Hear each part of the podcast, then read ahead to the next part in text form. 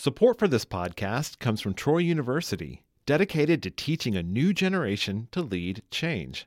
Information on leadership opportunities available to students from day one is at troy.edu/lead change.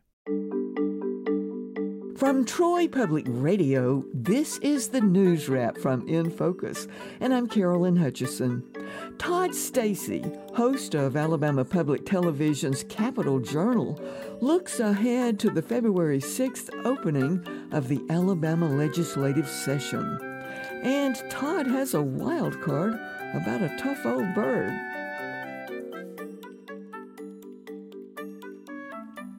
Todd, welcome back to the News Wrap. Always good to be here. Todd, last week you were talking about some of the issues facing the legislative session, which starts on February 6th. Do you want to elaborate on more of what's going to be before the legislature? Sure. You know, the budgets are always the most important thing. That's really the legislature's primary responsibility is passing a general fund and an education trust fund. Last year, we had record budgets with record surpluses. We've never seen this kind of money before. All that was because of the federal money that kind of trickled down and trickled up into the tax base. This year, we're not going to have nearly that record revenue, but the growth still looks pretty healthy in both. I think you can expect from the legislature conservative budgets that don't spend all the money, but actually try to save some into rainy day accounts just in case the economy fares badly. Well, speaking of the economy, I'm reading in the news that there's still concern about the high price of groceries.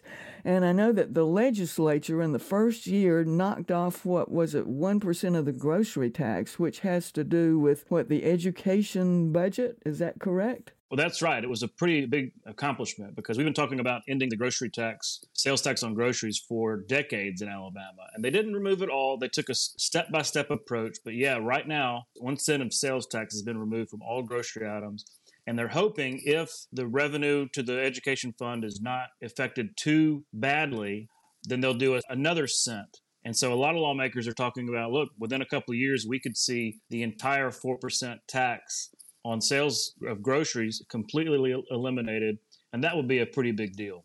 And wouldn't that make us equal with Florida that has no grocery tax? Most states don't tax groceries. We're one of only a handful that do. And it's really more of a function of that money does go to education. So it's been tough to pass over the years because any repeal of the grocery tax, it really is a cut to education funding. And typically lawmakers don't like to cut education funding. And so that's really been the, the sticking point. Well, how about let's lighten up with a wild card? What do you have for us today? Well, it looks like, sadly, the world's oldest chicken has passed away. Peanut the chicken died in her sleep on Christmas morning, more of a pet than a, a farm animal.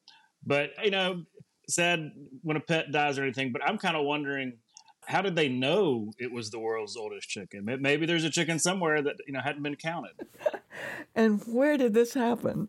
this is in Chelsea, Michigan, and so they've been raising this chicken ever since it was. They say it was abandoned by her mother at birth, and it lived 21 years. Now I'm not familiar with the life of a chicken, but 21 seems pretty old. That chicken was indulged. Well, Todd, I want to thank you so much for joining us for the news wrap here in the new year and giving us a preview of what's ahead for 2024. Thank you. You bet. That was Alabama Public Television's Todd Stacy. Todd's guests on Capitol Journal are newsmakers from across the state.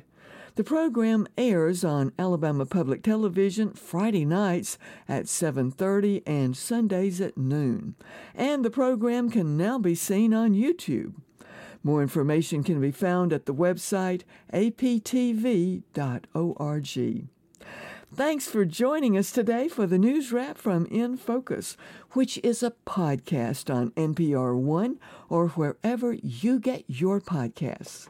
I'm Carolyn Hutcheson, and this is listener supported Troy Public Radio.